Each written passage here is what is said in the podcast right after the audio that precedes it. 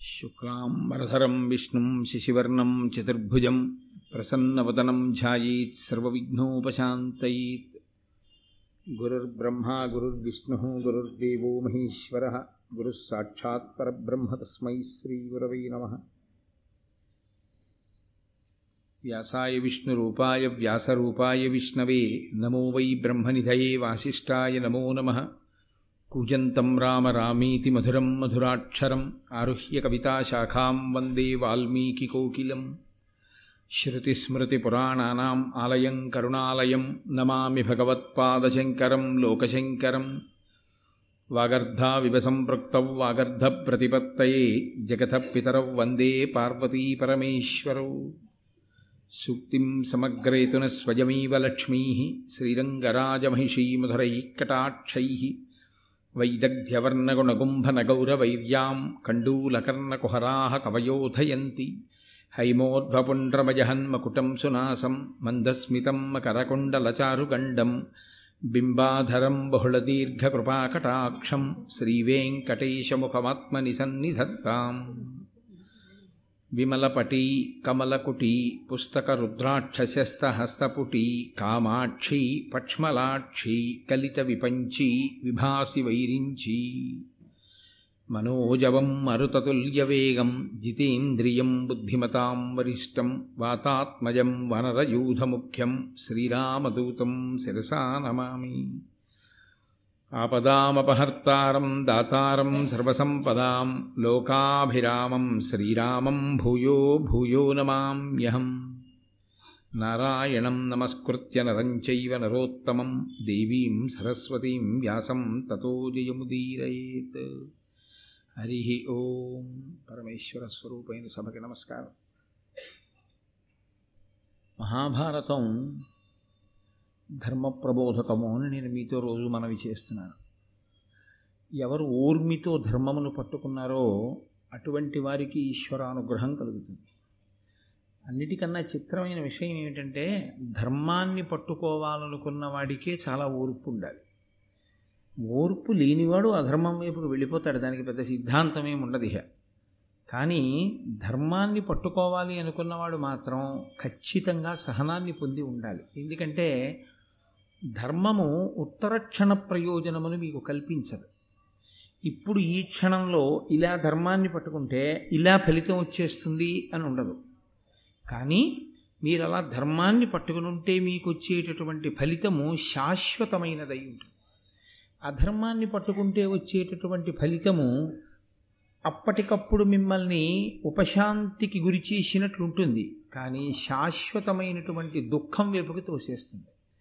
ఎంత శాశ్వతమైన దుఃఖం వైపు పెడతాడంటే నిన్న ధర్మరాజు గారు అన్నాడే ఇక్కడ ఈ జన్మలో ఈ శరీరంతో కొన్నిటిని అనుభవించి విడిచిపెట్టేసి ఉత్తర జన్మలలో అనుభవించడానికి కావలసినంత దుఃఖానికి హేతువైన పాపాన్ని సహనాన్ని విడిచిపెట్టి అధర్మాన్ని విడిచిపెట్టినటువంటి కారణం చేత జీవుడు పట్టికెడతాడు మహానుభావులైనటువంటి పాండవులు అంత కష్టంలో కూడా బ్రాహ్మణ వేషాల్లో ఏకచక్రపుర అగ్రహారంలో వాళ్ళు భిక్షాటన చేసి ధర్మమునకు కట్టుబడి అలా నిలబడ్డారు తప్ప వాళ్ళు ఏ క్షణంలోనూ కూడా ఓర్మిని కోల్పోయి తొందరపడి కౌరవుల మీద దండయాత్ర చేసే ప్రయత్నం మాత్రం వాళ్ళు చేయలేదు. ఇది ఇలా జరుగుతుండగా వాళ్ళు ఏకచక్రపురాగ్రహారంలో ఉండి బకాసురుణ్ణి వధించినటువంటి పిదు పిదప ఆ ఇంటికి వాళ్ళు ఉంటున్న ఇంటికి వచ్చినటువంటి బ్రాహ్మణుడు ఒక ఆయన మీరు చూసిన వింతలు విశేషాలు ఏమిటి అని కుంతీదేవి పాండవులు ప్రశ్న వేస్తే అసలు ఉండవలసిన వింతంతా అదిగో ఆ ద్రుపద మహారాజు గారి పరిపాలన చేస్తున్నటువంటి పాంచాల దేశంలోనూ రాజధాని అయిన కాంపిల్య నగరంలోనూ ఉంది. అయోనిజ అయినటువంటి ఆడపిల్ల పుట్టింది. ఆమె అయోనిజ. అయోనిజ అయినటువంటి కారణమైనటు కారణంగా పుట్టినటువంటి ఆడపిల్ల ఒక ఎత్తు అయితే అదే అగ్నిగుండంలోంచి సంభవించినటువంటి పురుషుడు ఒక ఎత్తు. ఈ ఇద్దరిని ద్రుపద మహారాజు గారు తపస్సు చేసి కన్నాడు. అంటే సహజంగా పాండవులు ఒక ప్రశ్న వేశారు. అయోనిజ అయితే తండ్రి ఎలా అయ్యాడు? అసలు ద్రౌపదీదేవి జీవితానికి సంబంధించినటువంటి పెద్ద ప్రశ్న ఇక్కడ పాండవులు వేశారు. ఆమె అయోనిజ అయోనిజ అంటే అసలు స్త్రీ సంబంధం లేదు ఆవిడికి. ఆవిడ ఒక స్త్రీకి పుట్టినది కాదు. ఒక స్త్రీకి పుట్టినది కాదు కాబట్టి తన భార్య వలన జన్మించినది కాదు ద్రుపదుడికి. తన భార్య వలన జన్మించని దానికి తాను ఎలా తండ్రి అయ్యాడు? ఆమెకి దొరికే ఆమె ద్రుపదుడికి దొరికిందా? ఆమె ద్రుపదుడికి కూతురుగా ఉండాలని తనంత తానుగా కోరి వచ్చిందా? ఏ కారణం చేత తండ్రి అయ్యాడు? సరే ఒక ఆడపిల్లకి తండ్రి అయ్యాడు బాగుంది అలా అయోనిజుడైనటువంటి కుమారుడికి కూడా తండ్రి ఎలా అయ్యాడు? ఏకకాలంలో ఇద్దరు పిల్లలు అలా ఎలా పుట్టారు ద్రుపదుడికి? మాకు ఈ అనుమానం ఒకసారి తీర్చండి అని అడిగారు. అడిగితే ఆ వచ్చినటువంటి బ్రాహ్మణుడు ఒక మాట చెప్పాడు. వీళ్ళు పాండవులు అన్న విషయం బ్రాహ్మణుడికి తెలియదుగా? వాళ్ళు కూడా బ్రాహ్మణ కుమారులే అనుకుంటున్నారు ఆయన. అనుకుని ఆయన అన్నాడు గతంలో భరద్వాజ మహర్షి యొక్క కుమా కుమారుడు ద్రోణాచార్యుడు అని ఒక ఆయన ఉండేవారు. అదే భరద్వాజుని ఆశ్రమంలో అదే భరద్వాజుడి దగ్గర అదే భరద్వాజుని కుమారుడైన ద్రోణాచార్యుల వారితో కలిసి ద్రుపదుడు కూడా విద్యాభ్యాసం చేశాడు. తర్వాతి కాలంలో ద్రోణాచార్యుల వారు అగ్నివేశునికి శుశ్రూష చేసి అగ్నివేశుల నుండి కొంత విద్యను సంపాదించారు. వీళ్ళిద్దరూ కలిసి భరద్వాజుడి దగ్గర విద్య నేర్చుకునేటటువంటి రోజులలో ద్రుపదుడు స్నేహితుడైన ద్రోణుడితో ఒక మాట అన్నాడు. మా నాన్నగారి తర్వాత నేను రాజవుతాను. నీకు ఏదైనా ఆపద వస్తే నా దగ్గరికి వచ్చి నీ నువ్వు సహాయమును అపేక్షించవచ్చు అని. తదనంతర కాలంలో ఆ వృషతుడు అనబడేటటువంటి రాజు ద్రుపదుని యొక్క తండ్రి శరీరాన్ని విడిచిపెట్టిన తర్వాత ద్రుపదుడు రాజు అయ్యాడు ద్రోణుడు కృపాచార్యుల వారి చెల్లెలైన కృపిని వివాహం చేసుకుని అశ్వత్థామ అన్న కొడుకుని కన్నాడు. దరిద్రం అనుభవిస్తూ పిల్లవాడికి పాలు కూడా పట్టలేనటువంటి దుస్థితిలో స్నేహితుణ్ణి అపేక్షిద్దాం సహాయం అని చెప్పి బయలుదేరి ఆ పాంచాల దేశానికి వెళ్ళి ద్రుపదుణ్ణి కలుసుకున్నాడు. ఆ ద్రుపదుడు ద్రోణుణ్ణి అవమానించాడు. ఇదంతా మీరు విన్న ఘట్టమే. అవమానించి పంపేశాడు దరిద్ర బ్రాహ్మణుడికి ఐశ్వర్యవంతుడైన రాజుకి స్నేహమా అని. అలా వెళ్ళిపోయినటువంటి ద్రోణుడు హస్తినాపురానికి వెళ్ళి నూతిలో పడిపోయినటువంటి బంతిని పైకి తీయడంలో తనకున్నటువంటి విలువిద్యా నైపుణ్యాన్ని ప్రదర్శించిన కారణం చేత భీష్మాచార్యుల వారి యొక్క దృష్టిని ఆకర్షించి ఆయన చేత నియామకాన్ని పొంది పాండుకుమారులకు ధృతరాష్ట్ర కుమారులకు కూడా విద్యాభ్యాసం చేయిస్తూ భారతదేశంలోనే అనలేని ప్రఖ్యాతి వహించి ప్రపంచ దేశాలన్నిటి నుంచి కూడా వచ్చి ఆయన దగ్గర విలువిద్య నేర్చుకునేటంతటి గొప్ప గురువుగా కీర్తికెక్కాడు. అటువంటి ద్రోణుడు పాండవులకు కౌరవులకు పాఠాలు చెప్పడం పూర్తయిన తర్వాత గురుదక్షిణ అడిగాడు. ఏం కావాలి అని అడిగితే ద్రుపదుణ్ణి బంధించాలన్నాడు. పాండుకుమారులలో అత్యంత ప్రముఖుడైనటువంటి అర్జునుడు తనకున్నటువంటి విలువిద్య శక్తి చేత ద్రుపదుణ్ణి ఓడించి రథచక్రానికి కట్టి తీసుకొచ్చి ద్రోణాచార్యుల వారి ముందు నించోబెట్టాడు. తనని పరిహసించినటువంటి ద్రుపదుణ్ణి ద్రోణుడు కూడా పరిహసించి విడిచిపెట్టాడు. ఆ అవమాన భారాన్ని తట్టుకోలేకపోయాడు. నన్నయ్య గారు అక్కడ ఒక మాట చెప్పారు. బ్రాహ్మణుడి కోపం గడ్డి మంట ఎంతోసేపు ఉండదు కానీ క్షత్రియుడి కోపం అలా లేదక్కడ. అతను కడుపులో పెట్టుకున్నాడు. ఒక బ్రాహ్మణుడు ద్రోణాచార్యుల వారు. ఆ బ్రాహ్మణ తేజస్సు ముందు క్షత్రియ తేజస్సు నిలబడలేకపోయింది. ఆయన కాదు ఖడ్గం పట్టుకుని నిలబడినవాడు. ద్రుపదుడే చెప్పుకున్నాడు ఒక చోట. నిజంగా ద్రోణుడే తన ఖడ్గాన్ని బయటికి తీసి నిలబడితే లోకమంతా ఎదురు నిలబడినా నిలబడలేదు. తాను పాఠం చెప్పిన శిష్యుడితో నన్ను ఓడించాడు. అంతటి తేజస్సు కలిగినటువంటి ద్రోణుణ్ణి చంపే కొడుకు కావాలి. అటువంటి ద్రోణుణ్ణి చంపే కొడుకు కావాలి అంటే అది మళ్ళీ వేరొక బ్రాహ్మణుని యొక్క తేజస్సు చేతనే సంభవం అవుతుంది. మరొక బ్రాహ్మణుడు అంతటి తేజస్సంపన్నుడు అంతటి తపోనిష్టాగరిష్ఠుడైనటువంటి వాడు ఆ కామ్యము తీరడానికి అనువైనటువంటి ఈశ్వర సంబంధమైన క్రతువు చేయించి ఆ భక్తితో కూడిన కర్మచేత తృప్తి పొందిన ఈశ్వరుడి యొక్క అనుగ్రహంగా ద్రోణుణ్ణి సంహరించగలిగినటువంటి కొడుకుని ద్రుపదుడికి అప్పజెప్పాలి. రెండు. అదే సమయంలో ద్రుపదుని యొక్క కోరిక ఏమిటంటే ఆయన చిన్నపిల్లవాడైనటువంటి అర్జునుడి యొక్క విలువిద్య పరా ఆ శక్తిని చూసి ఇంత గొప్ప పిల్లవాడు ఈ పిల్లవాడు నాకు అల్లుడైతే బాగుండు. కొడుకు అయ్యే అవకాశం లేదుగా ఇహ పాండురాజు గారి కొడుకు. కాబట్టి ఇప్పుడు తనకి కొడుకు కావాలి అంటే అల్లుడు పుత్రపంచకంలో ఒకడు. కాబట్టి ఇతన్ని అల్లుణ్ణి చేసుకోవాలి. ఇతన్ని అల్లుణ్ణి చేసుకోవాలంటే సామాన్యమైన విషయం కాదు. ఇతనికి భార్యగా ఉండడానికి యోగ్యమైనటువంటి ఆడపిల్ల కావాలి. కాబట్టి అర్జునుడికి భార్య కాగలిగిన కూతురు ద్రోణుణ్ణి చంపగలిగిన కొడుకు. నాకు కావాలని రాజ్యాన్ని విడిచిపెట్టి గంగా తీరానికి వెళ్ళి బ్రాహ్మణుల్ని సేవిస్తూ ఉండిపోయాడు. అది కడుపులో పగ పైకి బ్రాహ్మణ సేవ. దేని కొరకు అంటే ఆయనకు ఒక విషయం బాగా అర్థమైంది. ఆ తేజస్సుని పడగొట్టాలంటే మళ్ళీ ఇటువంటి తేజస్సే ఉపయోగపడాలి తప్ప క్షాత్రముతో పరాక్రమంతో కత్తిపట్టి కాని విల్లు పట్టి కాని ద్రోణుణ్ణి పడగొట్టగలిగినటువంటి వీరుడు ఈ భూమండలం మీద లేడు. అంటే ఆయన విలువిద్యా పరాక్రమం ఎటువంటిదో ఆయన శిష్యులకు నేర్పిన విద్య ఎటువంటిదో మీరు ఆలోచించవచ్చు. కాబట్టి ఇప్పుడు మళ్ళీ అటువంటి కొడుకొకడు రావాలి ఈ భూమండలం మీదకి అంటే అంత తేజోవంతుడు పుట్టుకతోనే అంత శక్తి కలిగిన వాడు కావాలి. కావాలి అంటే అది మళ్ళీ వేరొక బ్రాహ్మణుడు మాత్రమే అటువంటి క్రతువు చేయించగలగాలి. కాబట్టి ఆయన బ్రాహ్మణుల్ని సేవిస్తూ తిరుగుతున్నాడు. ఈ తిరిగేటటువంటి ప్రక్రియలో ఆయన ఆ గంగా తీరంలో వానప్రస్థ ఆశ్రమంలో ఉండి యాజ ఉపయాజులనబడేటటువంటి ఒక సోదరుల జంటని చూశాడు. ఆ యాజ ఉపయాజులిద్దరూ కూడా కాశ్యప గోత్రానికి చెందినటువంటి వారు. ఇద్దరూ వానప్రస్థంలో ఉన్నారు. అన్నగారంటే పెద్దవాడు తమ్ముడంటే చిన్నవాడు. చాలా కాలం చిన్నవాడైనటువంటి ఉపయాజుల్ని సేవించాడు ద్రు ఆ ద్రుపదుడు. కారణం ఏమంటే అన్నగారి కన్నా ఈయన తేజోవంతుడిగా కనపడ్డాడు. ఈయన వల్ల కోరిక తీరుతుందని చాలా కాలం సేవించినటువంటి కారణం చేత ఆయన దగ్గర కించిత్ స్వాతంత్ర్యం ఏర్పడింది. ఆ స్వాతంత్ర్యం ఏర్పడిన కారణం చేత ఒక రోజున ఉపయాజులను అడిగాడు. మునినాథ నాకు సత్సుత జననంబగునట్టి క్రతువు సద్విధి గావించిన కృతకృత్యుడనగుదున్. కునుమిచ్చద నీకు లక్ష గోధీనువులన్.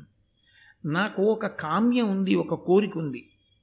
ఆ కోరిక మీరు తీర్చిపెట్టాలి. మీరు ఒక యజ్ఞం చేసి ఆ యజ్ఞము వలన నా కోరిక తీరేటట్టుగా దేవతల్ని తృప్తిపరచాలి. అందుకని నేను మీకు ఒక లక్ష పాడి ఆవులను ఇస్తాను దూడలతో. మీరు నా కోరిక తీర్చిపెట్టాడు. అంటే ఉపయాసుడు ఎంత అందంగా మాట్లాడాడో తెలుసా అండి? ఆయన అన్నాడు అనఘచరితుడు మాయన్న. వనములోన చనుచు ఒక్కనాడొక్క పండొనరగాంచి కొనియ శుచియగు శుచియు కాదని ఎరుంగబడని భూమి తలంబుపై పడినదాని ఆయన నేను యజ్ఞం చేస్తానని చెప్పలేదు. నీ చెయ్యనని చెప్పలేదు. ఆయన అన్నాడు నేను మా అన్నయ్య కలిసి అరణ్యంలో నడిచి వెడుతున్నాం. వెడుతుంటే చెట్టు మించి పండు ఒకటి భూమి మీద పడింది. భూమి మీద పడినప్పుడు ఆ పండికి కొంత మట్టి అవి అంటుకుని ఉండి ఉండవచ్చు. అది శుచ అశుచ. మా అన్నయ్య చూడలేదు. ఆ పండు తీసుకున్నాడు. కాబట్టి నువ్వు మా అన్నయ్య దగ్గరికి వెళ్ళు. ఏమిటి దాని తర్కం? వీడు అలా చెప్పడం ఏంటి? అంటే మా అన్నయ్యకి అలా పుచ్చుకోవచ్చా అలా పుచ్చుకోకూడదా? చూడకుండా పుచ్చుకునే గుణం ఉంటుంది నువ్వు ఇచ్చే లక్ష పాడియావులకి దూడలకి లొంగిపోయే మనస్తత్వం నాది కాదు. నేనేమీ పుచ్చుకోను. కాబట్టి నాకు అలాంటి కోరికలు లేవు. నువ్వేదో లక్ష ధేనువుల్ని ఇస్తాను అని చెప్పి నన్ను నీకు వశుణ్ణి చేసుకోలేవు. కాబట్టి నీ కోరిక నా వలన తీరడం కష్టం. మరి నేను ఎందుకు చేస్తాను? ఒకవేళ చేయవలసి వస్తే నాకు చెయ్యాలనిపిస్తే చేస్తాను. నాకు చెయ్యాలని ఇప్పుడు లేదు. కాబట్టి నీ చెయ్యి కాబట్టి ఇలాంటివి చెప్తే అలా ఇంకో బ్రాహ్మణుడు చచ్చిపోయేటట్టుగా అంతటి ఆచార్య పురుషుడు చచ్చిపోయేటట్టుగా ఒక కొడుకు ఈయన కండానికి పగ పెట్టుకున్నాడు కాబట్టి మనం చేయించచ్చా చేయించకూడదా?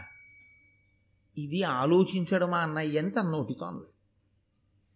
శుచియా అశుచియా చూడకుండా పండు తీసుకున్నాడు మా అన్నయ్య. కాబట్టి నువ్వు ఆయన దగ్గరికి వెళ్ళొచ్చు అన్నాడు అంతే. ఎంత ధర్మం అండి? తనకన్నా ముందు పుట్టినవాడిని విమర్శించలేదు. తనకన్నా ముందు పుట్టినవాడి యొక్క గుణాన్ని ఆవిష్కరించలేదు. మా అన్నయ్యకి ఈ రకమైనటువంటి పుచ్చుకునే గుణం ఉంది కాబట్టి నువ్వు ఆయన దగ్గరికి వెళ్ళి ఏదైనా చేయిస్తాడని చెప్పలేదు.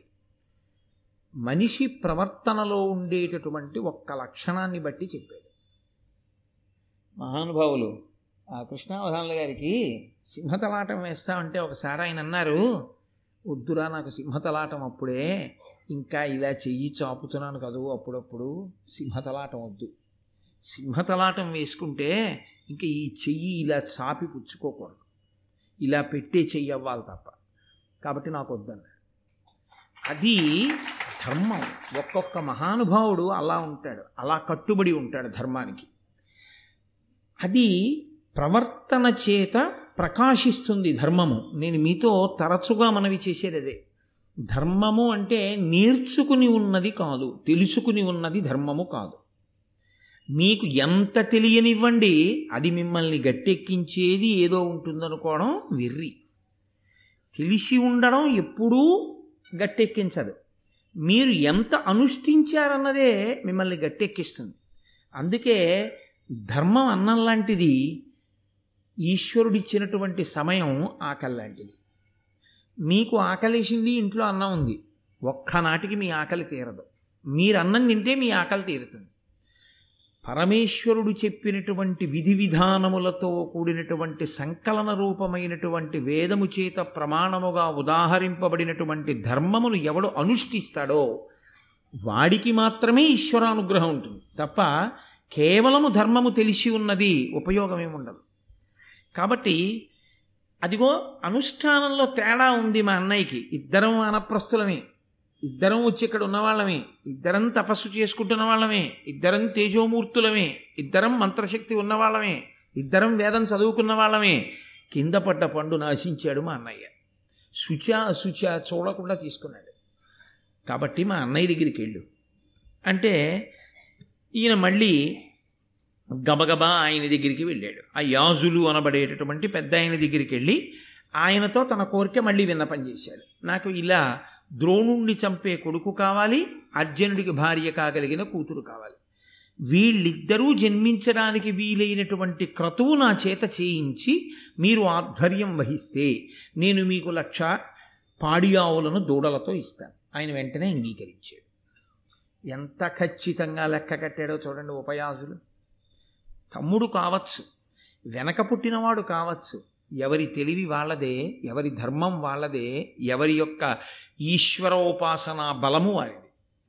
కాబట్టి ఇప్పుడు ఆయన నేను వచ్చి క్రతువు చేస్తాను నువ్వు యజ్ఞ సంభారములన్నీ సిద్ధం చేసుకో అన్నాడు.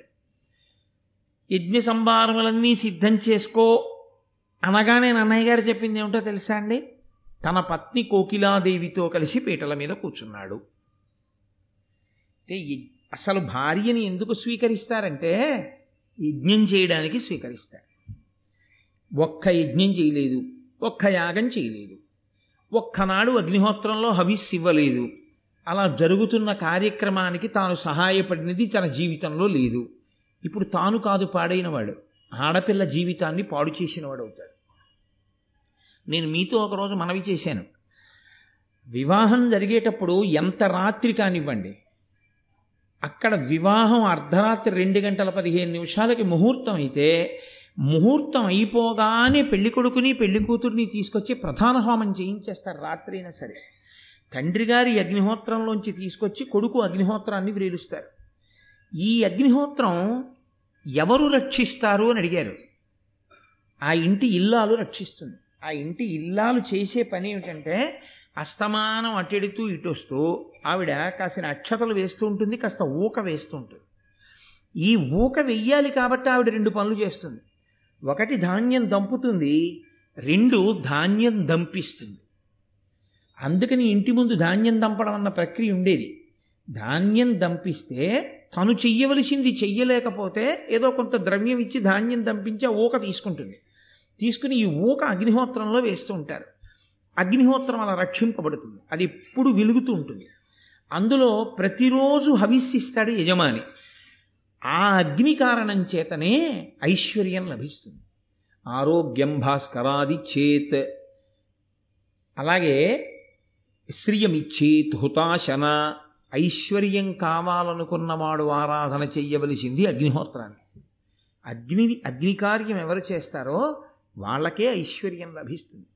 ఎవరు తరచుగా యజ్ఞయాగాది క్రతువులు చేస్తూ ఉంటారో వాళ్ళకే ఐశ్వర్యం లభిస్తుంది. అందుకే పూర్వం అంతటా యజ్ఞయాగాదులు జరిగేవి. యజ్ఞయాగాదులు జరగడానికి అనువైన ప్రదేశం ఏది అని అడిగారు బ్రహ్మగారిని. ఈ భూమండలాన్ని సృష్టించినప్పుడు. బ్రహ్మగారు అన్నాడు నేను చెప్పడం ఎందుకు కొత్తగా? ఇదిగో ఈ కృష్ణ మృగాన్ని విడిచిపెడుతున్నాను. ఈ జింక ఎక్కడ పరిగెడుతుందో అది మాత్రమే యజ్ఞము చెయ్యడానికి యోగ్యమైన భూమి కర్మభూమి. అంటే ఇప్పుడు ఆ జింకని విడిచిపెడితే అది ఎక్కడ తిరిగిందో తెలుసా అండి? అది తిరిగినటువంటి ప్రాంతమే మనం రోజు దేశకాల సంకీర్తనంలో చెప్తామే జంబూ ద్వీపే భరతవర్షే భరతఖండే అని. ఇదే ఆ జింక తిరిగిన ప్రదేశం. అందుకే యజ్ఞయాగాది క్రతువులు ఇక్కడే జరుగుతాయి. యజ్ఞయాగాది క్రతువులు ఇక్కడ జరుగుతాయన్న మాటకు అర్థం ఏమిటో తెలుసా? దేవతలు మీ పడక గదిలోకి వచ్చి కూర్చోరు. దేవతలు మీ హాల్లోకి వచ్చి కూర్చోరు. దేవతలు ఎక్కడికి వచ్చి కూర్చుంటారో తెలుసా అండి? అందరూ. మీరు పూజ చేసేటప్పుడు ఆవాహయామి అంటే వస్తారు. మీరు నైవేద్యం పెడితే కంటితో చూసి వెళ్ళిపోతారు అంతే. దృష్టిపాతమే చేస్తారు తినరు దేవతలు. ఇంటి నైవేద్యాన్ని మీరు ఇంట్లో పెట్టే నైవేద్యం ఏదుందో దాన్ని దేవతలు తినడం అన్న విషయాన్ని వేదం అంగీకరించలేదు. అలా లేదు ప్రమాణం. అలా తినరు. దృష్టిపాతం చేస్తారు కన్ను విప్పి చూస్తారు. చూసినందుకు అది ప్రసాదం అవుతుంది. యజ్ఞం చేస్తే తింటారు. తినడం అన్న సమస్య వచ్చేటప్పటికీ వ్యక్తి రావాలి కదండి. నేను మీ ఇంటికి దేవతార్చనకు వచ్చాను అనుకోండి భోజనం అన్న మాట వాడకూడదు. దేవతార్చన అంటారు. దేవతార్చనకి నేను మీ ఇంటికి వచ్చాను అనుకోండి వస్తానండి ఇవాళ నేను మీ ఇంటికి దేవతార్చనకి అన్నాను. నేను మీ ఇంటికి వస్తానండి అంటే నేను భోజనం చేయడం ఎలా కుదురుతుంది? నేను వస్తేనే కుదురుతుంది కదా? నేను రావడం అన్నది ఎలా వస్తాను? నేను దేవతార్చనకు వచ్చాను అంటే తిన్నగా విస్తర దగ్గరికి రాను. వచ్చి ఒక్క క్షణం కూర్చుని అయ్యా కూర్చోండి అని కుశల ప్రశ్నలు అయిన తర్వాత కాళ్ళు కడుక్కోండి. అంటే కాళ్ళు చేతులు కడుక్కొని మీరు పూజలో ఏదైతే హస్తో ప్రక్షాళయామి పాదో పాదయో పాద్యం సమర్పయామి ముఖే ఆచమనీయం సమర్పయామి స్నానం సమర్పయామి ఇవన్నీ చెప్తున్నారో యజ్ఞమునందు అనుషంగిక క్రియలుగా అయిపోతాయి అవన్నీ. ఎందుచేత అంటే వాళ్ళు స్నానం చేయకుండా ఎలా తింటారు? అందుని వాళ్ళు చేసేస్తారు అక్కడే. చేసి వీళ్ళందరూ ఏం చేస్తారంటే భోజనం అనేటటువంటిది వడ్డించేసి సిద్ధంగా ఉంచి రాగానే రండి కూర్చోండి అనరు. వచ్చిన తరువాత వడ్డిస్తారు. కదండి? అందుకని ఏం చేయాలి? దేవతార్చనకి వెళ్ళిన వాడు కూర్చోవాలి కాసేపు. కూర్చుంటే ఏం చేస్తారు? దేవతార్చనకి ఎవరిని పిలుస్తారు? ఆ ఈశ్వర సంబంధం ఉందంటే దేవతార్చనకి పిలుస్తారు. ఇప్పుడు ఆయన ఏం చేస్తాడు? వచ్చినవాడు ఏదో భగవంతుడి గురించి కాసేపు మాట్లాడతారు. ఆయన భగవంతుడి గురించి మాట్లాడినట్టే దేవతలు ఏం మాట్లాడతారు? దేవతలు కూడా అందరూ బాగున్నారా? మీ అందరూ సుఖంగా ఉన్నారా? సంతోషంగా ఉన్నారా? అయ్యో మాకు ఎప్పుడూ లేదండి ఇప్పటిదాకా చరిత్రలో గోదావరి ఎండిపోయింది. అలాగా యజ్ఞం చేస్తున్నారుగా మీకు బెంగలేదు సమయానికి వర్షాలు పడి గోదావరి వచ్చేసారి చక్కగా ప్రవహిస్తుందిలేండి అంటారు. ఎందుకని భోజనం చేయడానికి వచ్చి కూర్చున్నారు వాళ్ళు కొంతసేపు. ఇదే మీకు రామాయణం బాలకాండలో చూపిస్తారు వాల్మీకి మహర్షి. వాళ్ళు మాట్లాడారు. అప్పుడే రామావతారం వచ్చింది.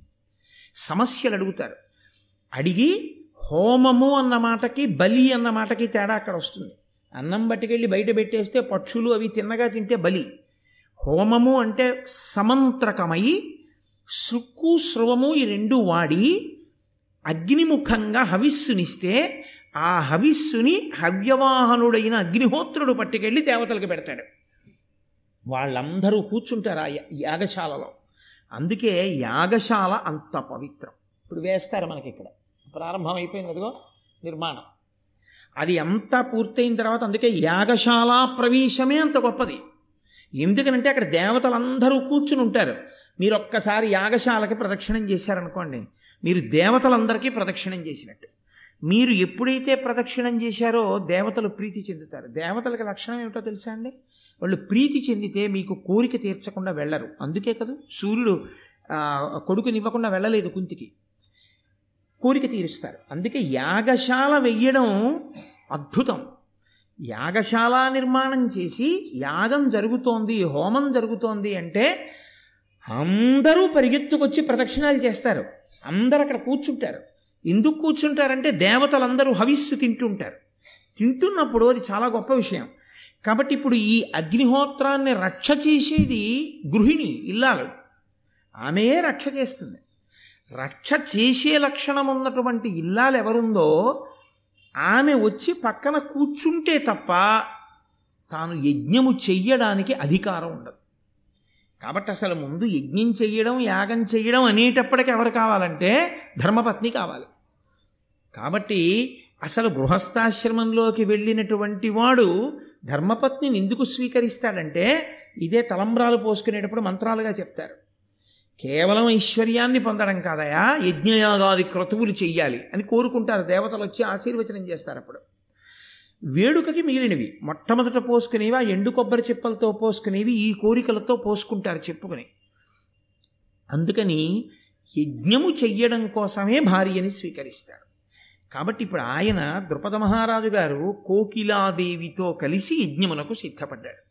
దీక్ష అని ఒక మాట. ఈ దీక్ష అన్న మాటను ఏం చేస్తుంటారంటే సాధారణంగా చాలా వాటికి అన్వయం చేస్తారు. అయ్యప్ప స్వామి దీక్ష.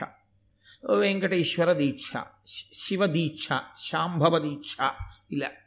దీక్ష అన్న మాట యథార్థమునకు వైదిక ప్రయోగం ఎక్కడో తెలుసా అండి? యజ్ఞమునకు మాత్రమే దీక్ష. యజ్ఞము చేసేటటువంటి వాడు దీక్షా స్వీకారం చేస్తాడు.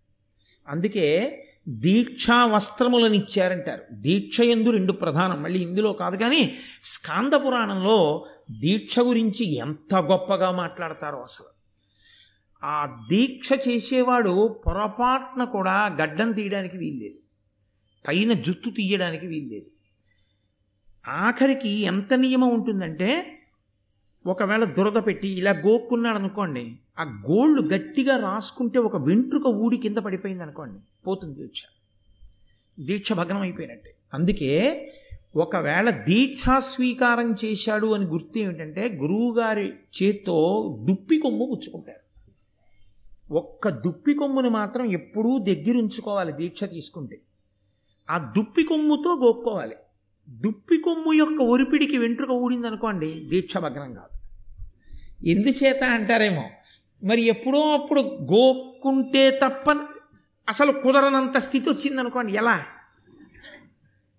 అప్పుడు దుప్పి కొమ్ముతో గోక్కోమన్నారు. మళ్ళీ దుప్పి కొమ్మే ఎందుకండి అంటే మళ్ళీ ఇప్పుడు నేను ఇంకా భారతం ఏం చెప్పను? అని కాసేపు అలా వినండి చాలు. అందుకని దీక్ష అన్నమాట దేనికి అంటే యజ్ఞమునకు. ఆ యజ్ఞానికి వచ్చినటువంటి లక్షణం ఏమిటో తెలుసా అండి? ఆ యజ్ఞం పూర్ణాహుతి అయిపోయేంత వరకు ఎవరు యజ్ఞ నిర్వహణ చేస్తున్నారో వాళ్ళు దీక్షితులు కావాలి. దీక్షితులైన వాళ్ళందరూ దీక్షా కంకణమును స్వీకరించాలి. కంకణాన్ని స్వీకరిస్తారు. ఈ కంకణం ఏం చేస్తుందంటే కడుపున పుట్టిన కొడుకే చచ్చిపోయిన. యజ్ఞం చేయడానికి దీక్ష మీద కూర్చున్నవాడికి లేవకూడదు పీటల నుంచి ఆయనకి రాదు అశౌచం అంతే. సగర చక్రవర్తి పీటల మీద కూర్చుంటే అరవై వేల మంది కొడుకులు చచ్చిపోయారని వార్త వచ్చింది. ఆయనకి మైలు వచ్చిందా? లేకపోతే అసలు ఆ గుర్రాన్ని ఎక్కడ కట్టేశారో నేను వెళ్ళి తీసుకొస్తానని వెళ్ళాడా సగరుడు? వెళ్ళలేదు. ఎందుకంటే ఒకసారి దీక్షా స్వీకారం చేస్తే ఇక ఊరి పొలిమేర విడిచిపెట్టకూడదు. దీక్షా స్వీకారం చేస్తే పీటల మీద ఉన్నవాడు ఆ క్రతువు మీదే దృష్టి పెట్టాలంతే. అందుకే మళ్ళీ అప్పుడు అంశుమంతుణ్ణి పంపిస్తాడు ఆ గుర్రం కోసం. పంపిస్తే ఆయన కపిల మహర్షి దగ్గరికి వెళ్ళడం ఆ గుర్రాన్ని తీసుకురావడం గంగావతరణానికి ప్రాతిపదిక పడుతుంది అక్కడ. ఆ సగరులను ధరించడం కోసం ఉగ్ర తేజస్సుకు వెళ్ళిపోయారు కాబట్టి. అందుకని ఆ దీక్షాకంకణ స్వీకారము చేసి భార్యాసహితుడై కూర్చుని చేసేటటువంటి ప్రక్రియ ఏది ఉన్నదో దానికే యజ్ఞమని పేరు.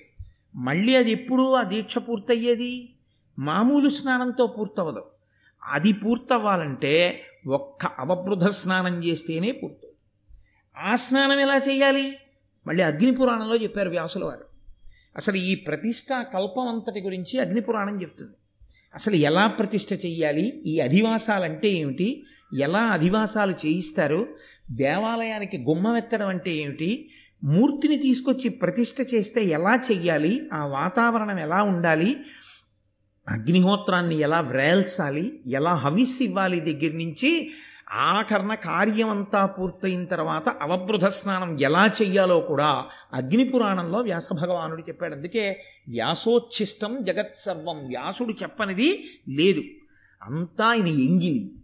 ఇద్దరు మహానుపురుషులు శాసించారు సూర్యచంద్రులై. సూర్యవంశం గురించి చెప్పి వాల్మీకి చంద్రవంశం గురించి చెప్పి మహానుభావుడైన వ్యాసుడు. అందుకే సాహిత్యానికి అంతటికీ వాంగ్మయానికి వాళ్ళిద్దరూ సూర్యచంద్రులు మళ్ళీ వాల్మీకి వ్యాసుడు వీళ్ళిద్దరి తర్వాత వాల్మీకి వ్యాసులు కలిసి ఒకటిగా వచ్చేశారా అన్నంత మహాపురుషుడు శంకర భగవత్పాదు కాబట్టి అదిగో ఆయన నేను చేయిస్తాను యజ్ఞం. నువ్వు సమకూర్చుకో సంభారములు అనగానే ఆయన వెళ్ళి ఆ కోకిలాదేవితో కలిసి కూర్చుని యాజ్ఞికునిగా ఇన్ని వరించాడు. అసలు ఆ యజ్ఞం అంటే ఏమిటో ఆ స్థానాలు ఏమిటో ఆ కూర్చోవడం అంటే ఏమిటో ఎవరిని హోత అంటారో ఎవరెవరిని ఏ పేర్లతో పిలుస్తారో అందులో వాడేటటువంటి పరికరములు ఎలా ఉంటాయో ఆ పరికరాలని మళ్ళీ వేటితో చేయిస్తారో ఆ సృక్ అంటే ఏమిటో ఆ స్రవం అంటే ఏమిటో ఆ పేలాలంటే ఏమిటో మంగళద్రవ్యాలు ఏమిటో ఆ యాగశాల వైభవం ఏమిటో అసలు అవి చదువుతుంటే మనసు పులకరించిపోతున్నాం ఏమి యాగశాలరా ఏమి యాగశాలరా అనిపిస్తుంది. సనాతన ధర్మమునందో దేవతారాధన అనబడేటటువంటి కర్మకి ఆయుపట్టంతా యాగశాలలోనే ఉంటుంది. ఆ యాగశాల అంత గొప్పది.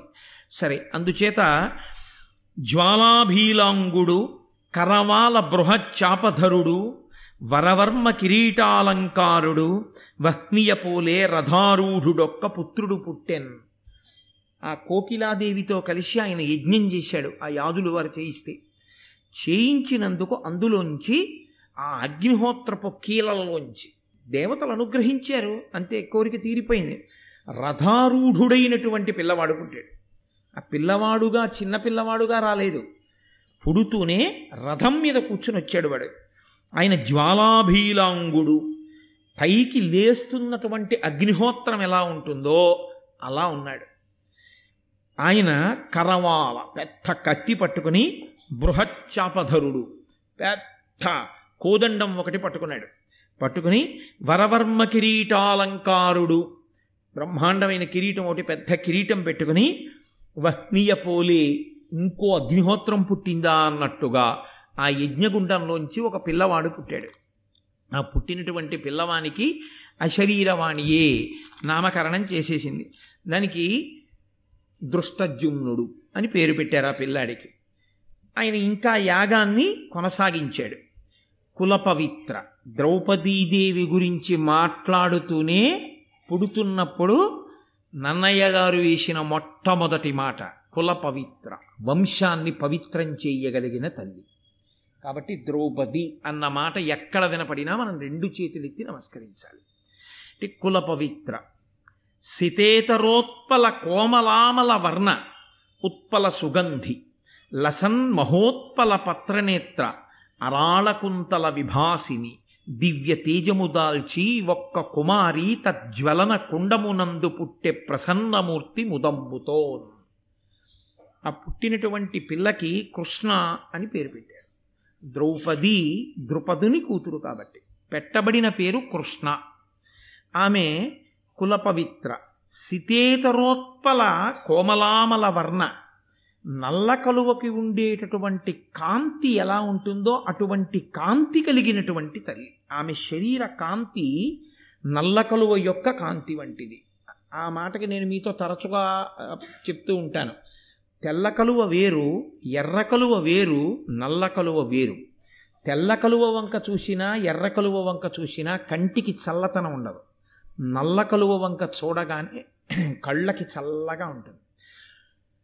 అందరి కోరికలు తీరుతాయన్నమాట. ఆవిడ పుట్టడం చేత అందరికీ అందరూ చల్లగా ఉండేటట్టు చూడగలిగినటువంటి తల్లి. ఆమె ఉత్పల సుగంధి. సుగంధము కలిగినటువంటి శరీరము.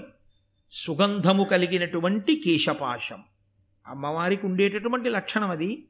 అటువంటి తల్లి పద్మపత్రములు ఎటువంటి ఎలా ఉంటాయో అటువంటి కన్నులు కలిగినటువంటి నల్లని కేశపాశముతో కూడుకున్నది దివ్యమైన తేజము కలిగినటువంటిది ఆ జ్వలనకుండమునందు రగులుతున్న అగ్నిహోత్రంలోంచి. అదేదో అగ్నిహోత్రం అంతా కూడా నిధనమైపోయిన తర్వాత యజ్ఞగుండంలో దొరికింది కాదు ఆవిడ. ఆవిడ రగులుతున్న అగ్నిహోత్రంలోంచి పుట్టింది ఆవిడ.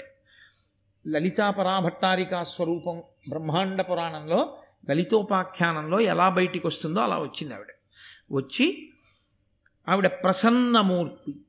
పుడుతున్నటువంటి ఆవిడ కోపమైనటువంటి రూపంతో రాలేదు ద్రౌపదీదేవి.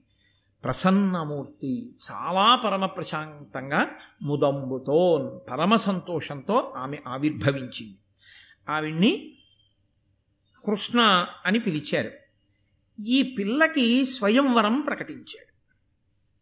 అంటే ఆమెయే భర్తని ఎంచుకుంటుంది. దానికి మత్స్యయంత్రాన్ని మిషగా పెట్టాడు. మిషగా అంటే ఎవరు వెళ్ళి ఆ మత్స్యయంత్రాన్ని కొడతారో అటువంటి వారికి ఆ పిల్లనిస్తానన్నాడు ద్రుపద మహారాజు. అదిగో అంటే ఇప్పుడు ఆయన చెప్పిన కథని పట్టి ఆ పిల్ల ఎవరి కోసం పుట్టింది? అర్జునుడి కోసం పుట్టింది. ఇప్పుడు ఇక్కడ వింటున్న వాళ్ళెవరు? పాండవులు. ఈ మాట విన్న పాండవులకి ఏమనిపిస్తుంది మనసులో? నా కోసం పుట్టిన పిల్లకి స్వయంవరం అవుతోంది. కదులుదామని ఉంటుందా ఉండదా అర్జునుడికి? ధర్మరాజుని భీముణ్ణి నకులుణ్ణి సహదేవుణ్ణి కాసేపు పక్కన పెట్టండి. ఎందుకంటే అప్పటికి వాళ్ళకి ఇంకా ద్రౌపదీదేవి తమకి కూడా భారీ అవుతుందని తెలియదు. అర్జునుడికి మనసులో ఉంటుందా ఉండదా?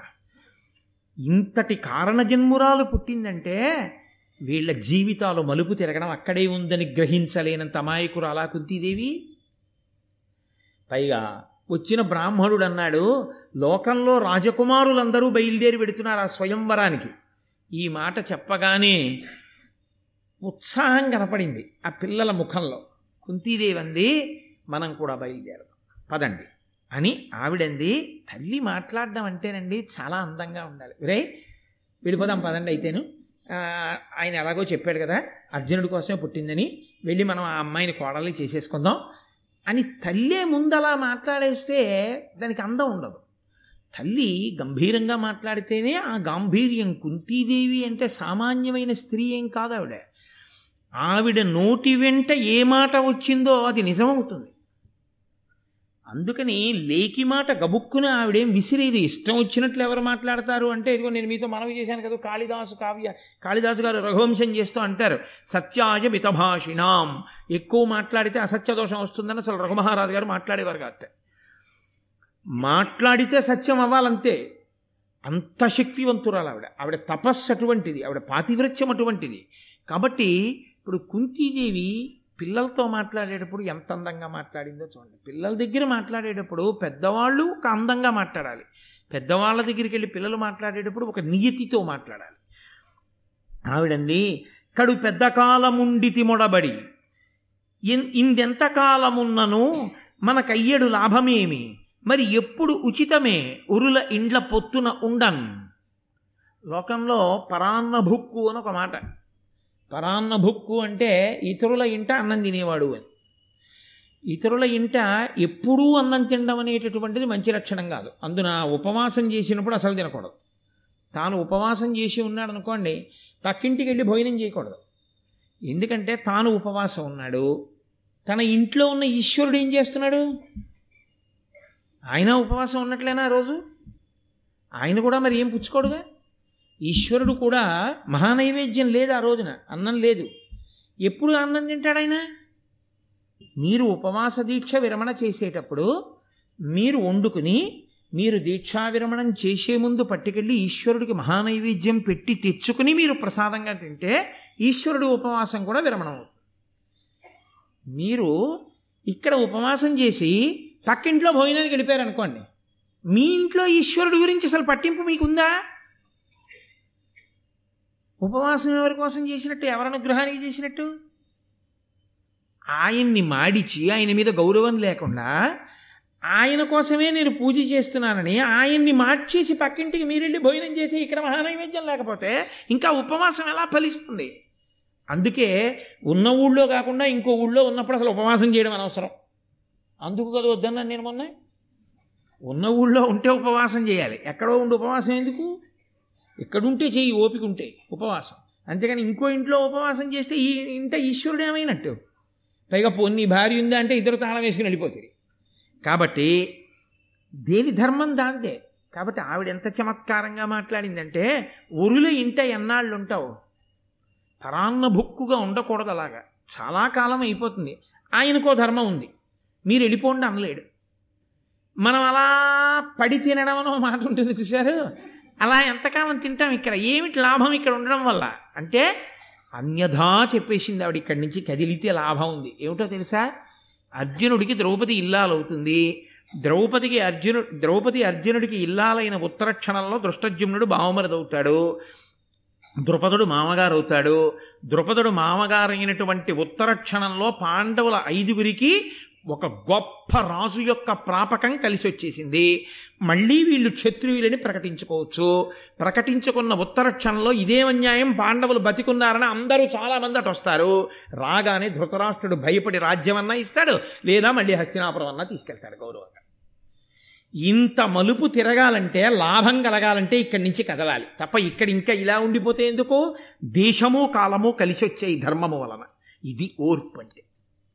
ఆ పట్టిన ఓర్పుకి ఫలమేమి అంటే వాళ్ళు అంత ఓర్పుగా ఉండి భిక్షాటన చేసైనా బతికినందుకు ఫలితమేమి అంటే కలిసి వచ్చే కాలం వచ్చింది. ఇది గుర్తించింది ఇంటి పెద్దరికంగా కుంతీదేవి. కాబట్టి బయలుదేరండి మనం వెడదాం అంది. వాళ్ళందరూ వెడుతున్నారు.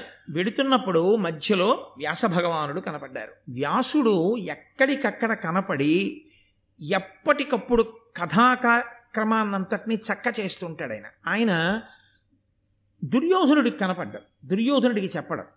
ఆయన ఎప్పుడు చెప్పినా పాండవులకు కుంతికి చెప్తుంటాడు. ఎందుకు చెప్తాడో తెలుసా అండి? ఒక్కటే కారణం. సత్పురుషులు తరచుగా మీకోసం రావాలి అంటే అసలు మీకు ఆ ప్రవర్తన ఉంటే వస్తారు. మీరు వారి హృదయాన్ని గెలుచుకుని ఉండుంటే వస్తారు. సత్పురుషుల హృదయం గెలుచుకోవడానికి మార్గం ఏమిటై ఉండాలి? ధర్మమే. అరే వాడు ధర్మాత్ముడు రా అన్న అభిప్రాయం కలిగిందనుకోండి గురువుగారికి. ఎందుకు రారు శిష్యుడింటికి?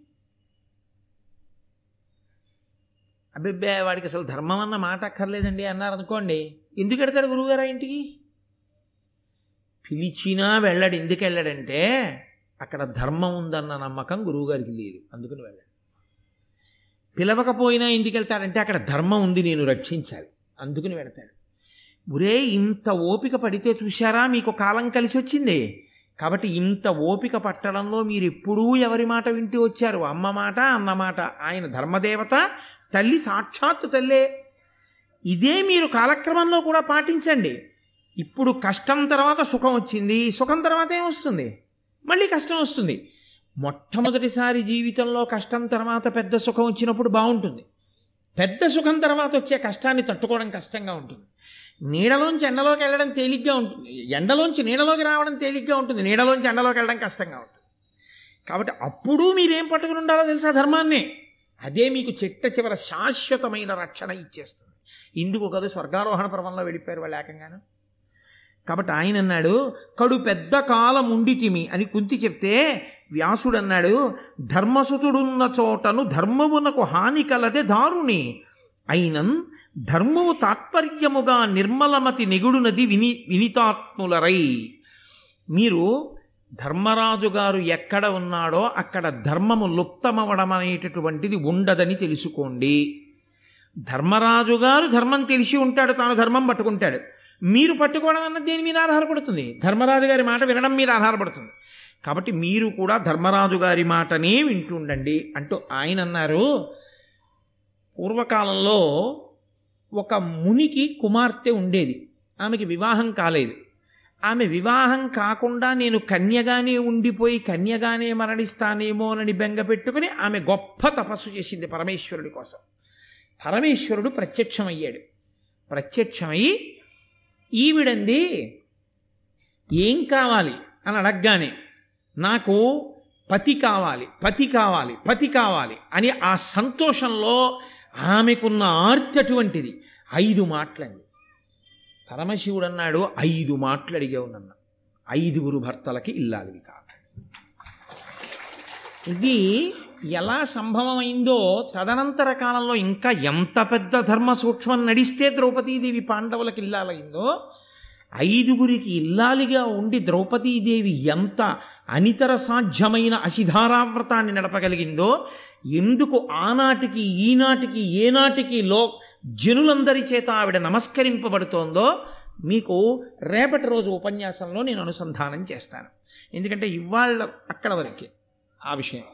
కాబట్టి వ్యాస భగవానుడు ఈ మాట చెప్పి మీరు కాబట్టి బయలుదేరండి అంటే వీళ్ళు బయలుదేరేటప్పటికి వీళ్ళ భావన ఏమిటి? ఆమె అర్జునుడికి ఇల్లాలు కాబోతోందని ఇప్పుడు వ్యాసవాక్యం ఏమిటి? ఆమె వైపు నుంచి ఐదుగురికి ఇల్లాలు కాబోతోంది. బ్రాహ్మణుడికి ఎంత తెలుసు? యజ్ఞం జరగడం వరకే తెలుసు. అసలు యజ్ఞంలోంచి వచ్చిన పిల్ల వెనక జన్మలో కథ కూడా ఎవరికి తెలుసు? దివ్యమైన దృష్టి కలిగినటువంటి నారాయణాంశ సంభూతుడైనటువంటి వ్యాస భగవానుడికి తెలుసు. ఇది ఇక్కడ ఎందుకు చెప్పవలసి వచ్చిందో వ్యాసుడు వచ్చి దీని మర్మమేమో దీన్ని మళ్ళీ వ్యాసుడే చిట్ట చివర వచ్చి ఆ ఆ ద్రౌపదీ వివాహం ఎలా చేస్తారో మీకు రేపటి రోజున కళ్యాణం రేపు అయిపోతుంది. ద్రౌపది కళ్యాణం ఈశ్వరానుగ్రహం వల్ల అయిపోవాలి. కాబట్టి రేపు మీరు విందిరు కానీ కనుక ఇప్పుడు వాళ్ళు బయలుదేరి చెప్పాడు మహానుభావుడు వ్యాసుడు చాలా సంతోషించారు వెళ్ళిపోతున్నారు. అప్పటికి వాళ్ళ మనసుల్లో ఆమె ఐదుగురికి ఇల్లాలవుతుంది అంటున్నారు. మరి అర్జునుడు కాకుండా ఇంకా నలుగురు ఎవరు? అన్న ఆలోచన రాలేదు. ఆ ఆలోచన అక్కడ రాలే రాకుండా ఉండడం వెనక ఎవరున్నారని మీరు అనుకోవాలి? పరదేవతే నేను మీతో తరచుగా మనవి చేశాను కదా లేకపోతే వాళ్ళ మధ్య చర్చ జరగాలి. అసలు ఆ ఆలోచన రాకపోవడం ఈశ్వర అనుగ్రహం. ఎందుకనంటేనండి మనం ఎప్పుడు మీరు ఆలోచించండి మీరు ఏ పూజ చేయండి. చిట్ట చివరికి ఏం చేస్తామో తెలుసా మనం? మీరు ఈశ్వరుణ్ణి ఏ రూపంతో పూజ చేశారో ఆ రూపంతో మీరు అడిగేది ఏమడుగుతారో తెలుసా అండి? నా బుద్ధిని ప్రచోదనం చెయ్యి అని అడుగుతారు. బుద్ధిని ప్రచోదనం చెయ్యి ఓ ఒక దుర్గారాధన చేశాం. తన్నో దుర్గి ప్రచోదయాత్. గాయత్రి మంత్రం సరే సరి అసలు రోజు అడుగుతాం. మీరు ఏదో అదేంటి శివుణ్ణి ఆరాధన చేశారనుకోండి. చిట్ట చివర తన్న శివ ప్రచోదయాత్. ఓ శివుడా మా బుద్ధులను ప్రేరేపించు. మీరు ఏ పూజ చేయండి చిట్ట చివర లఘుగాయత్రి అంటారు దాన్ని. లఘుగాయత్రిలో ఏదడుగుతారంటే మా బుద్ధులను ప్రచోదనము చేయుదురుగాక అని అడుగుతాం. బుద్ధిని ప్రచోదనం చేయడం అంటే ఏమిటి? అంటే బోలెడు కదలికల్ని ఆపుతుంది బుద్ధి. మనసు లక్షణం ఏమిటో తెలుసా అండి? బోలెడన్న ఆలోచనలు చెప్పేస్తుంది. ఇంకా దానికి అంతు దరి ఏముండదు ఉండదు అన్ని ఆలోచనలు చెప్తుంది. ఉపన్యాసానికి ఎడదాం అని ఇలా కబ్బోర్డ్ తీశారనుకోండి. ఏ ఇవాళ ఈ పంచి కట్టుకుందాం. ముందు అంటుంది ఇలా చెయ్యి అయిపోయారనుకోండి. వద్దులే ఇవాళ ఈ పంచి వద్దు. ఈ పంచి కాకుండాను ఇలా ఈ పంచి కట్టుకుంటే రోజు ఇది కట్టుకున్నాం ఇవాళ పట్టు పంచి కట్టుకుంటే దాని అసాధ్యం కూడా అది నిర్ణయం చేయదు. సంకల్ప వికల్ప సంఘాతం బోలెడన్న ఆలోచనలు ఇచ్చేస్తుంది. పట్టు పంచాలు ఆల్చి కట్టుకోవచ్చు కానీ చెమట ఒకటి చాలా ఇబ్బందిగా ఉంటుంది. అదేమో ఒంటికి అంటుకుంటుంది. అందుకని వద్దు. వేసవికాలం కదూ చక్కగాను నూలు వస్త్రమే కట్టుకుందాం. హాయిగా ఉంటుంది. శరీరానికి చల్లగా ఉంటుంది. అని ముందు బుద్ధి నిర్ణయం చేస్తే మనసు ఆగుతుంది ఇప్పుడు ఒకటి పోయింది. ఏఆర్బిలో పట్టుపంచెలు నూలు పంచెలు. పట్టుపంచెలు పక్కకు పోయి. నూలు పంచెలలో. మళ్ళీ ఏదో దానికి ఉన్న ఆలోచనలు ఏవో చెప్తుంది. చెప్పిన తర్వాత బుద్ధి నిర్ణయం చేస్తుంది. ఇదిగో ఈ పంచి వాళ్ళ కట్టుకుంటున్నావు. అది తీసి పక్కన పెడతాడు. ఇప్పుడు ఏం చేస్తుందో తెలుసా అండి? ఈ నిర్ణయం చేశాక చిత్తము వస్తుంది. చిత్తం ఏం చేస్తుందంటే ప్రతి క్షణం ఇలా చెయ్యి ఇలా చెయ్యి ఇలా చెయ్యి అంటు ఇవాళ పంచ కట్టుకునేటప్పుడు కుర్చీలు ఇలా పెట్టుకుంటావా ఇలా పెట్టుకుంటావా అని ఏదో ఆలోచన చెప్తుంది. అది ఎలా కట్టుకోవాలో ప్రతి క్షణం చెప్పేది చిత్తం. ఇలా అద్దంలో ఒకసారి చూసుకుని ఓ ఈ పంచ నాకు బాగుంది. అనుకున్నాడు అనుకోండి అహంకారం. మీరు జాగ్రత్తగా గమనించారంటే ఇది ఇంకొకరి మీద పెట్టడం ఇష్టం లేక ఇలాంటివి నా మీద పెట్టుకుని నేను చెప్తున్నాను. ఒకరిని కించపరచడం ఇష్టం లేక. ఏ పని చేసినా కూడా మీకు ఈ ఇవి ఎప్పుడు నడుస్తాయి. మనోబుద్ధి చిత్త అహంకారములు ఈ నాలుగే ఒక ఎప్పుడు అసలు అవి ఎలా వెళ్ళిపోతాయంటే పిల్లలు చూడండి సబ్బు నీళ్ళు పట్టుకుని ఇలా ఉఫ్ఫు నూస్తే బుడగలు వస్తుంటాయి అలా మనోబుద్ధి చిత్త అహంకారములు మనోబుద్ధి చిత్త అహంకారములు మనోబుద్ధి చిత్త అహంకారములు నడుస్తుంటాయి. ఇందులో మనస్సు చిత్తము అహంకారము బుద్ధి చెప్పిన దానివల్ల యశస్సుని కానీ ఉన్నతిని కానీ పొందుతూ ఉంటాయి. ఈ బుద్ధి నిర్ణయాన్ని తప్పు చేసింది అనుకోండి అంతే. ఆ చేసిన పనంతటి వల్ల ఏమొస్తుందంటే కింద పడిపోయేటటువంటి లక్షణం వస్తుంది. అలా కింద పడిపోకుండా ఉండాలంటే బుద్ధి బాగా నిర్ణయం చేయగలిగి ఉండాలి. బాగా నిర్ణయం చెయ్యాలంటే అది మన అదృష్టం మీద ఉండదు. ఈశ్వరానుగ్రహం వల్ల ఉంటుంది. ఆ బుద్ధి ఆయన ప్రచోదనం చెయ్యాలి. కాబట్టి ఏది చెయ్యండి మనం ఒక్కటే అడుగుతాం. ఈశ్వర నా బుద్ధిని ప్రచోదనము చేయుదువుగాక. ఆ బుద్ధి ఒక్కటి ప్రచోదనం అయిందనుకోండి చాలంతే. చెడ్డవాడు మంచివాడైపోయాడు. ఆ బుద్ధి సరిగ్గా ఉండకపోతే మంచివాడు చెడ్డవాడైపోయాడు. మంచివాడు చెడ్డవాడైపోయాడు ఆ ఇల్లు పాడైపోయింది. చెడ్డవాడు మంచివాడైపోయాడు ఆ ఊరంతా బాగుపడిపోయింది. ఎక్కడుందండి ఇప్పుడు అంతాను ఆ బుద్ధి మీద ఉంది ఆ బుద్ధిని ఎవరు ప్రచోదనం చేయాలి? ఈశ్వరుడు చెయ్యాలి. అందుకని లఘుగాయత్రులన్నీ వెళ్ళి బుద్ధి మీదే నిలబడిపోతాయి. కనుక ఇప్పుడు వీళ్ళకి ఆ ఆలోచన రాలేదు అంటే ఏమనుకోవాలి? ఎవరు ప్రచోదనం చేయడానికి అధికారమును కలిగి ఉన్నాడో వాడు ఆ బుద్ధి ప్రచోదనం చెయ్యలేదు అని అనుకోవాలి. కదలిక కదలడం కానీ కదలిక కదలకపోవడం కానీ రెండూ ఈశ్వరానుగ్రహమే. నేను మీతో తరచుగా అదే మనవి చేస్తూ ఉంటాను. కదలికలన్నీ శివా. కదలికలు ఆగిపోతే శివ. శివ శివ. అంటే కదిలి కదిలి కదిలి కదిలి కదలికలన్నీ ఆగిపోవడం. పూజంతా చేసి చేసి చేసి చేసి ఆఖరణ కదలిక లేని స్థితి తెలుసుకుంటే శివ. శివా పూజంతా చేస్తాడు. ఆఖరణ ఏమంటాడు? నాణ్యపంథాయ నాయ విద్యతే. మంత్రపుష్పం చెప్తూ ఇంకో మార్గం లేదు. తినే ఇవన్నీ చేశాం కానండి అసలుది తెలుసుకోవడానికి ఇది మార్గం. అసలుది ఏమిటో తెలుసా? నీవారస్సు కవత్తన్ వి పీతాభాస్వత్యనూపమా ఇక్కడే ఉన్నాడు ఈశ్వరుడు. ఒక వెలుగు కిందున్నాడు. ఇప్పుడు వాడు ఈ బయటకి కనపడడు. లోపలికి వెడితే కనపడతాడు. ఇక్కడే ఉన్నాడు వాడిని నువ్వు ఏ పేరు పెట్టి పిలు స బ్రహ్మ స శివ స హరిసేంద్ర సోక్షర పరమస్వరాట్ రాజాధి రాజాయ ప్రసయ్య సాహిమే. అంటున్నారా? ఇప్పుడు బయట పూజ అంతా శివా కదలిక అప్పుడు ఆగిపోయి ధ్యానంలో మీరు లోపలికి వెళ్ళి మీ బయట కదలికలన్నీ ఆగిపోయి ఇంద్రియాల కదలికలు కూడా ఆగిపోయి మూడు ఏకీకృతం అయిపోయి మీరు ధ్యానంలోకి వెళ్ళిపోయి ఒక్క వస్తువునే ఊహించి ఆ వస్తువుగా మీరు మారిపోయి అదిగా నిలబడిపోయినటువంటి ప్రకృతి ఆ పరిస్థితి ఎందు అన్ని కదలికలు ఆగితే శివ. అదే శివ శివ. కాబట్టి ఆ శివ లేని శివ లభ్యం కాదు. ఆ శివ స్తమానం ఉండిపోయే స్థితి కాదు. కాబట్టి శివలోంచి శివాలోకి వస్తాడు. శివ అన్ని శివపరంగా చేస్తాడు. అది శివ శివ. అది పార్వతీ పరమేశ్వరులు విడివడి ఉండకూడదు విడివడి ఉండరు అన్న సిద్ధాంతం. కాబట్టి ఇప్పుడు వాళ్ళకి ఆ ఆలోచన రాలేదు. అదే దేవతానుగ్రహము. అందుకే నేను మీతో మనవి చేశాను. మహాభారతాన్ని కేవలం ఒక కథాపరంగా వినడం కూడా మంచిదే. కానీ మహాభారతాన్ని మీరు ధర్మసూక్ష్మ సమన్వయంగా తెలుసుకున్న నాడు ఎక్కడెక్కడ ఈశ్వరానుగ్రహం ఎలా ఉంటుందో దేని కొరకు మనం వెంపర్లాడవలసి ఉంటుందో మీరు ఆలోచించవలసి ఉంటుంది. ఒక్క నిర్ణయం అండి పాడు చేసేస్తుందంటే జీవితాన్ని. ఒకే ఒక్క నిర్ణయం పాడు చేస్తుంది. నేను విశాఖపట్నంలో చదువుకునే రోజుల్లో నాకు మంచి స్నేహితుడు ఉండేవాడు. నేను అప్పటి వరకు అతనితో మాట్లాడి వెళ్ళిపోయాను. నేను వెళ్ళిపోయాను అతను వీధిలో నిలబడి వాళ్ళ అక్క చెల్లెళ్ళతో మాట్లాడుతున్నాడు. ఎక్కడికో వెళ్ళాలి. ఆ అక్క చెల్లెళ్ళు అన్నారు ఉండరా బస్సు చాలా రష్గా ఉంది కదా ఇంకో బస్సు ఎక్కుదుగాను అన్నారు. ఆ కాలేజీ రోడ్డు అని ఉండేది ఇలా బాగా ఎత్తుగా ఉండేది. అది ఎక్కుతోంది బస్సు. ఏదో పదమూడో నెంబరో ఏదో నాకు జ్ఞాపకం లేదు అదే అనుకుంటా వెళ్ళేదట ఎక్కువ. థర్టీన్ నెంబర్ అని ఆ బస్సు అనుకుంటాను అతను ఏం పర్వాలేదని గౌరవ వెళ్ళి ఎక్కాడు ఆ బస్సు. ఆ ఫుడ్ స్టెప్స్ మీద నిలబడ్డాడు పట్టుకుని. ఎక్కి వెళ్ళిన కొద్దిసేపటికి ఆ బస్సుకు ప్రమాదం సంభవించింది. విచిత్రం ఏంటో తెలుసా అండి? ఆ రోజు ఆ రోజుల్లో ఫోన్లు అవి ఏం లేవు. నేను మర్నాడు పేపర్ తీశాను ఇతని ఫోటో ఉంది. చనిపోయిన వాళ్ళ ఫోటోల్లో. నేను తెల్లబోయి పరిగెత్తుకుంటూ వాళ్ళ ఇంటికి వెళ్ళాను.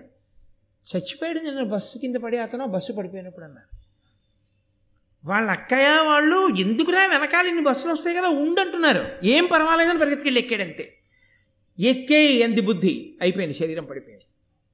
అదే బుద్ధి ఎక్కద్దు ఫోన్లే ఉండు ఇంకో బస్సు ఎక్కుదు కానీ అన్నాడు అనుకోండి బతికేశాడంతే ఆ కుటుంబం తర్వాత ఎంతకాలం బెంగెట్టుకుపోయిందో ఎంత కుదేలైపోయిందో ఆ కుటుంబం. ఒక్క నిర్ణయం అంతే. చెప్పలేం.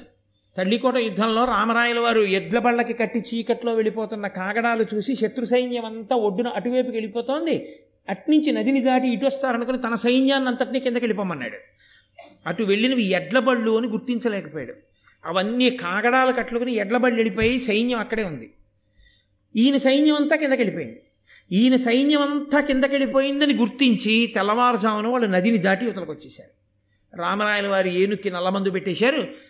ఆయన శిబిరం మీద దాడి చేశారు. అంత సువిశాలమైనటువంటి అంత ఐశ్వర్యవంతమైన విజయనగర సామ్రాజ్యం పతనం అయిపోయింది రామరాయల మరణంతో. ఒక్క నిర్ణయం అయిపోయిందంతే రాజ్యం. అందుకే ఉద్ధాన పతనములకు కారణము బుద్ధియే. ఆ బుద్ధి ఏవరి మాట వినదో. అది సరి అయినటువంటి సమయము కాకపోతే నా అంత వాణ్ణి నేనని అహంకరించి తిరిగిన వాడికి అలాంటి నిర్ణయాలే చేయిస్తారు. నీకు ఇంక- నీకెవరి అనుగ్రహం అక్కర్లేదు. అలాంటి నిర్ణయాలే వస్తాయి. నువ్వు ఈశ్వరుడికి జవాబుదారీగా బతకడం అలవాటైంది. పరమేశ్వరుడికి నమస్కారం చేసి బయలుదేరడం అలవాటైంది. ఈశ్వరుడు ఆ సమయానికి ఒక ప్రచోదనం చేయిస్తాడు. అంతే. ప్రమాదం తప్పుతుంది ఆ చేసుకునే నిర్ణయం వల్ల. అందుకే పూజలన్నీ ఎక్కడ పూర్తవుతాయంటే లఘుగాయత్రితో పూర్తయిపోతాయి.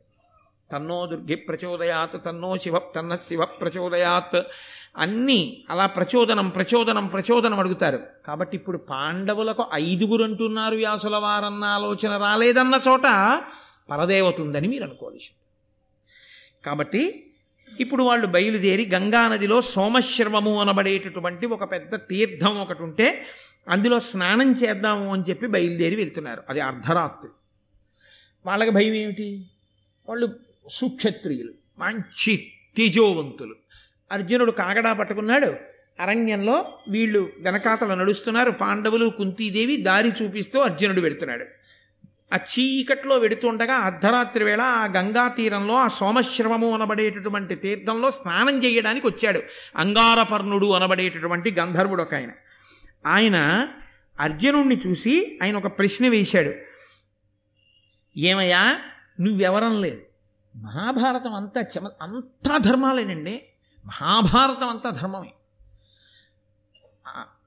సరే నాకు ఒక మాట జ్ఞాపకానికి వస్తోంది.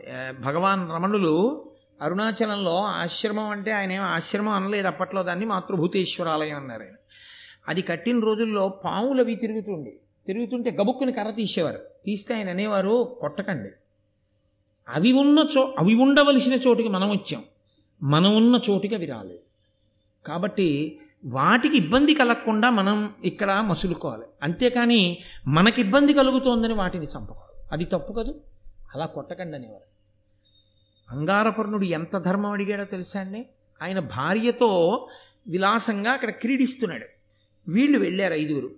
వెళితే ఆయన అన్నాడు ఇలా అర్ధరాత్రమును సంధ్యలు రెండును భూత యక్ష దానవ గంధర్వులు క్రొమ్మరియుడు ప్రొద్దులు. వెలయగా ఇందమనిచెరులు వెరతురు నడవన్ ఏమయ్యా లోకంలో ఒక నీతి అన్నది ఒకటి ఉంది. అర్ధరాత్రి వేళ ఉభయ సంధ్యలలో అంటే పూర్వ సంధ్య ఉత్తర సంధ్య.